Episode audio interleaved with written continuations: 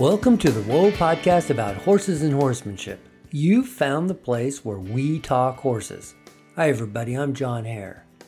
The other day we were riding along the Kern River, and it takes us right through Rancho Rio Equestrian Center, which is right on the banks of the Kern River. In the back arena, they were setting up for a clinic. There were eight bales of hay stacked in pairs of two. We wondered what kind of clinic was going on. I grabbed my recorder and began asking questions. Now, I've heard of cowboy mounted shooting. As a matter of fact, we even did a podcast on it. It's a good one. You might want to go back and listen. But I hadn't heard of horseback archery. I learned there was a horseback archery group nearby from Judy Osborne. And Judy, where are you from? I, I'm also from Hidden Creek Ranch. Now, I notice on your shirt it says Poseidon's Horse Archers, and that's different than uh, Hidden Creek. Uh, yes, I founded the club with Elizabeth's help a year ago last January, Uh-huh. and just the most wonderful people have joined. We've become great friends. We have a great time together, and our horses love this sport. It's such a, a horsemanship oriented sport. Way back when I have a video that I s- slowed down to slow motion, and somebody pointed out to me, Look, your horse is watching the arrow hit the target. Oh, my. And I noticed that, and from then on, yes, and she, and she gets very satisfied when we make a good shot. and she gets a little upset when we miss really badly. And how many years have you been uh, shooting arrows at? uh, uh, just a little over two years, wow. And how many people are in the group? about a dozen. And how often do you get together? Uh, we get together once a month. And then what do you do at a practice? We start with some warming up with the shooting arrows on the ground, and then, then warm up our horses in the arena, just get them going and get them listening to us. Oftentimes, we will have newcomers who need the arena setting, a little bit more confined area, and uh, work in there. And maybe the more advanced might uh, work their horses up on the on a longer 90 meter track without shooting. And then later, we all get together on the 90 meter track, and we're and we're all taking turns and shooting together. And What led you to horseback archery? I had done some bridleless riding because my daughter taught me how, and I saw Elizabeth's ad on Facebook, and well, that's something wonderful to do with my hands while I'm on my horse, and, and that sounds like fun. I, I, I bet I could do that. And then two things: I didn't know how much there was to it, and I didn't. I had no idea exactly how addictingly fun it would be. And she is right. On the second day of her clinic, I felt like a horse archer. I was shooting at a walk and taking a little bit of canter steps sometimes, and and just I was completely and totally obsessed and addicted. And I used to do a lot of horse camping. Uh huh. Now I don't really get past my archery targets. So if I get this right, you ha- you owned a horse, you had you're riding around, and then you decided, well, I'd like to go bridleless. And then once you learned the bridleless part, you said, what do I do with my hands? And then you took up a bow and arrow. and when I saw it, I, and I'd seen a film of somebody doing a cross country for, with a GoPro, uh, and, and oh wow, that looks really fun. I would love to do that, but I, that's way above my, what I could ever ever do. And now I'm doing it. Very cool. Very cool. That's awesome. And I asked about competition earlier, but it just sounds like you have so much fun. You really don't need to go to a lot of competitions, right? You're just practice and, have fun. My first year, year, I never went to a, a competition. I just practiced in front of my in, in my own yard. and Uh-huh. Was hoping maybe my daughter would join me sometime so we could take turns fetching arrows. Is that the hardest part? Going because you got to get off, right? And, but once she did, it's even more fun to have somebody to compete with and, and practice with and and uh, one up each other on. Very cool. Well, I appreciate you talking to me. Thanks so much. This Thank is you. fun. It looks like fun. Next, I was off to find the clinician, Elizabeth Tinnen, because I needed to learn how challenging this was for the horse and rider. I'm Elizabeth Tinnen. I am a full time horseback archery instructor, clinician, and competitor. Very cool. And how popular is horseback archery? Well, horseback archery isn't known to the average horse person, but it's gaining in momentum. So we have clubs all over the country and they're more concentrated in certain parts of the country than others, but it's spreading like wildfire very quickly. And you're doing a clinic here in Bakersfield, California, but you're not from around here, are you? No, I actually live in Middle Tennessee, south of Nashville. So, yes. So you traveled out here just for this clinic? Yes, and to visit with some of my students and peers, as well as compete in, is it Sonoma, uh, next weekend. So I'll be staying with Heather and Judy of Hidden Creek Ranch and Poseidon's Horse Archers and traveling to the next destination with them. Could you explain a little bit about what a competition entails? As far as scoring and how you gain points, you have multiple runs on either a straight track or a curved winding track. And you are scored based on your time, whether or not you come in close enough to what's called a par time. Most of the time, if you come in faster, you get bonus points for speed. If you come in slower, you'll get deductions. And then you also are scored on your target points. So, how many arrows hit, where they hit on the target, or if you hit a certain combination of targets, you may get bonus points for that combination.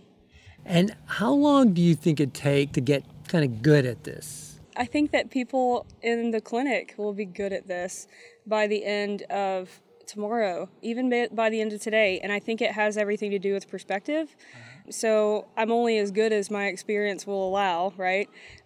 Based on my experience, I think I do pretty well.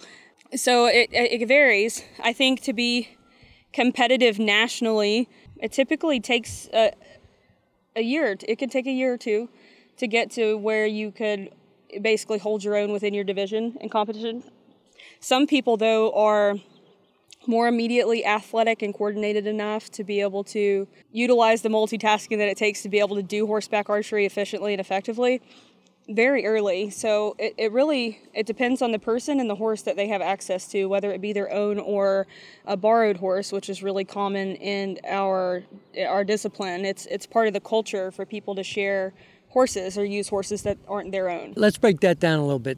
How much of horseback archery is the horse, and what does he need to do particularly well to score well in horseback archery? My horse's job is to maintain gait and maintain direction. So if I put my horse in the canter, I want the horse to stay in the canter until I ask him to do something else. If I point him in this direction, I want him to continue in that direction unless I ask him to turn if you're riding on a straight track with barriers, the horse doesn't need to be as easily maneuverable as if you were out in an open field having to maneuver while shooting. But the biggest thing is that the horse is confident and quiet, not easily shaken, and not rushy. That way you can shoot without the horse compounding in speed, getting faster, or you, you wouldn't want the horse to be flighty. But all of those things with training and time can be, the horse can be acclimated to what their job is. And a lot of horses really, really like the sport because the rider can't really micromanage them like we really like to do. So the horses really kind of fall into their job really well.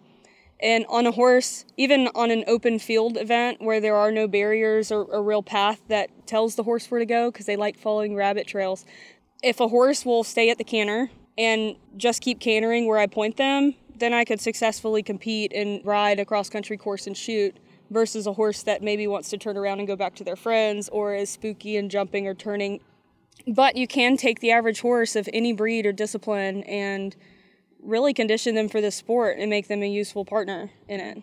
What about the rider? What does the rider need to do particularly well in order to, to be successful? Multitasking. All right. And, and being able to almost triage the needs of the moment, mm-hmm. right? And to me, the first triage would be safety, of the first thing that comes in mind. So if my horse is going off path and we're going to run into a tree, I might need to not shoot. um, I might need to turn my horse. So I, I, need to be capable of making. Well, now you're just being picky. Second. Oh, I'm, I'm being very yes. You know. Um, you know, or if you're going off path, or right. you know, there there are hazards to riding without your hands. So uh-huh. you need to be incredibly aware of where your horse is around in the things around you. But being able to make decisions of all right, I can load and shoot, or maybe I should pick up the reins because my horse isn't listening to my leg, and balancing those decisions so that you can ride and shoot effectively but safely at the same time. Where are the reins when you're riding and shooting? I personally like a shorter rein and then I even will take and hold the center of the end of the reins and push forward and tie a knot so that they're even shorter, but there's no contact. And then I clip the end of that to my saddle in a way that would break away if the horse were to get caught. So that I have immediate ability to have contact. I just have to grab that knot. Right, right, right. Or I can single rein them, direct rein them if I need to with one hand because the reins are centered right there on the neck. Some people use bungee, like uh-huh. ball bungees that you would use to secure a tarp. Other people use rein holding devices like the boomerang. So each person kind of figures out what their what their ideal setup is, and it can be vastly different from the next person. But you you don't want your your reins to be long and flowy to be able to shift to one side so that it could get low enough that the horse could step through them, correct, or get hung up on anything else. And if the faster you go, the longer it can take to stop. and so when you you need to be able to have immediate access to your reins for safety that way you can stop your horse or change direction if needed.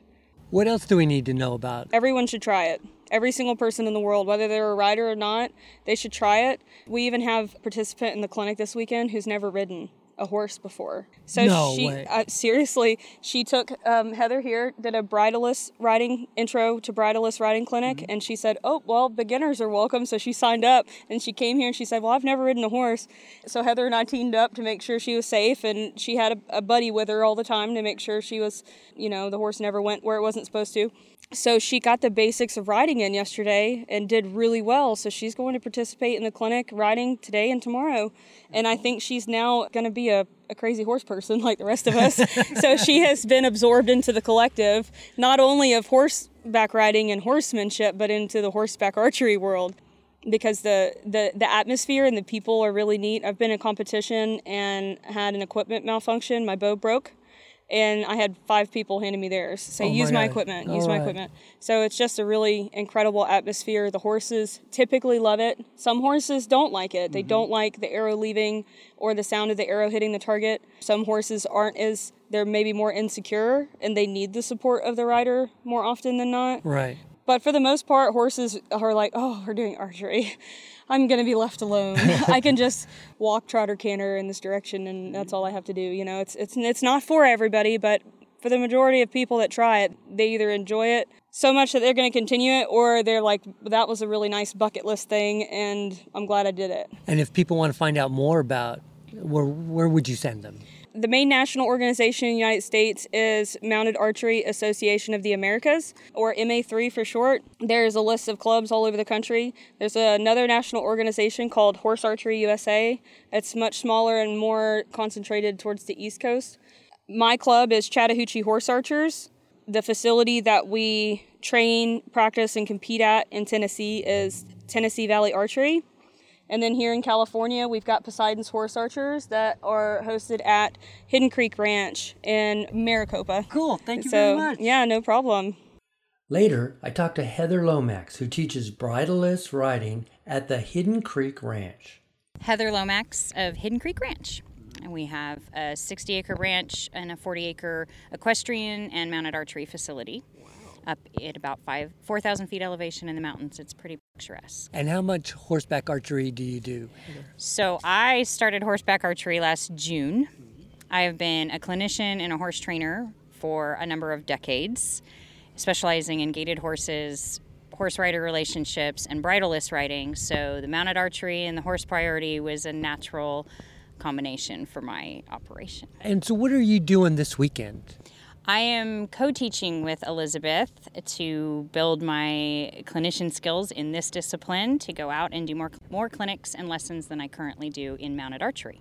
And how many competition opportunities are there for somebody if they want to get into horseback archery? In California, right now, this year, there are five competitions in California two at our facility, one in Sonoma, and no, and one in San Diego. So there's only four this year. There's usually, there would be six probably next year. If you have a horse, is it a, an expensive sport to undertake?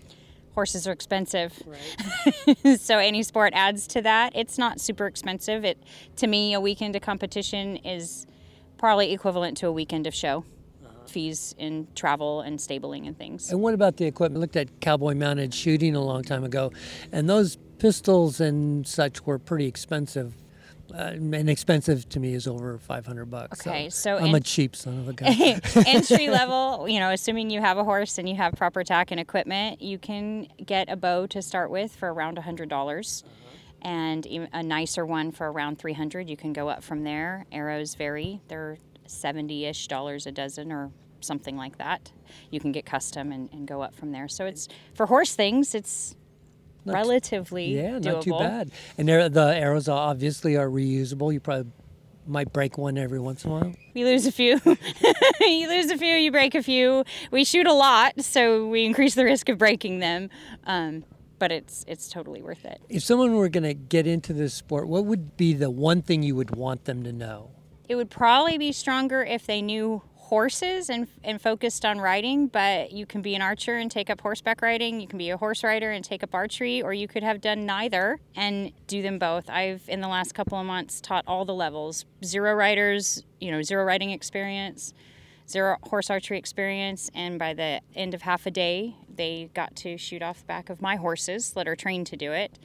And they do that weekend and week out with beginners from the Los Angeles area and the coast, as well as established equestrians and even competitive archers have come out to my place to learn to Very- give it a try. Very awesome. And if so, if people want to find out more about what the programs you offer in Southern California, where shall we send them? Send them to my website, www.hcrgaitedhorses.com. Look up Hidden Creek Ranch, Maricopa, California. Google, Yelp, Facebook, Instagram. Perfect. Thanks. Thanks for joining me. Thank you. Then I thought it was important to talk to one more clinic participant. I found Terry from nearby Tehachapi, who told us why she was interested in horseback archery. I'm Terry. I'm from Tehachapi. Hi, Terry. And we're out here at Rancheria Equestrian Center, and you're doing a mounted archery clinic, is that right? Yeah, And who's the uh, clinician? Elizabeth Tynan. And have you done some of her clinics before? Yeah, this is my third one. Great. How did you get into mounted archery? It's a carryover from my SCA Archery, Society for Creative Anachronisms. And I'm an archer in uh, my kingdom is Caid. My barony is uh, Dunor. I'm like right on the borderline up in Tehachapi. The archery practices are all the way over in Ridgecrest. And so I found out about this, and so I thought, eh, I'd give it a try. And is it an expensive sport to get into? Depends on whether or not you own a horse. And if you own a horse? No. What about the uh, archery equipment? Well, I did a lot of research. I bought a really expensive bow, fell off my horse and broke it. so the one I'm shooting with today is an accidental order off of Amazon. You know, it works. And where do you find competitions? Wherever there's an SCA event, which is basically closed down until June. You know, the old coronavirus.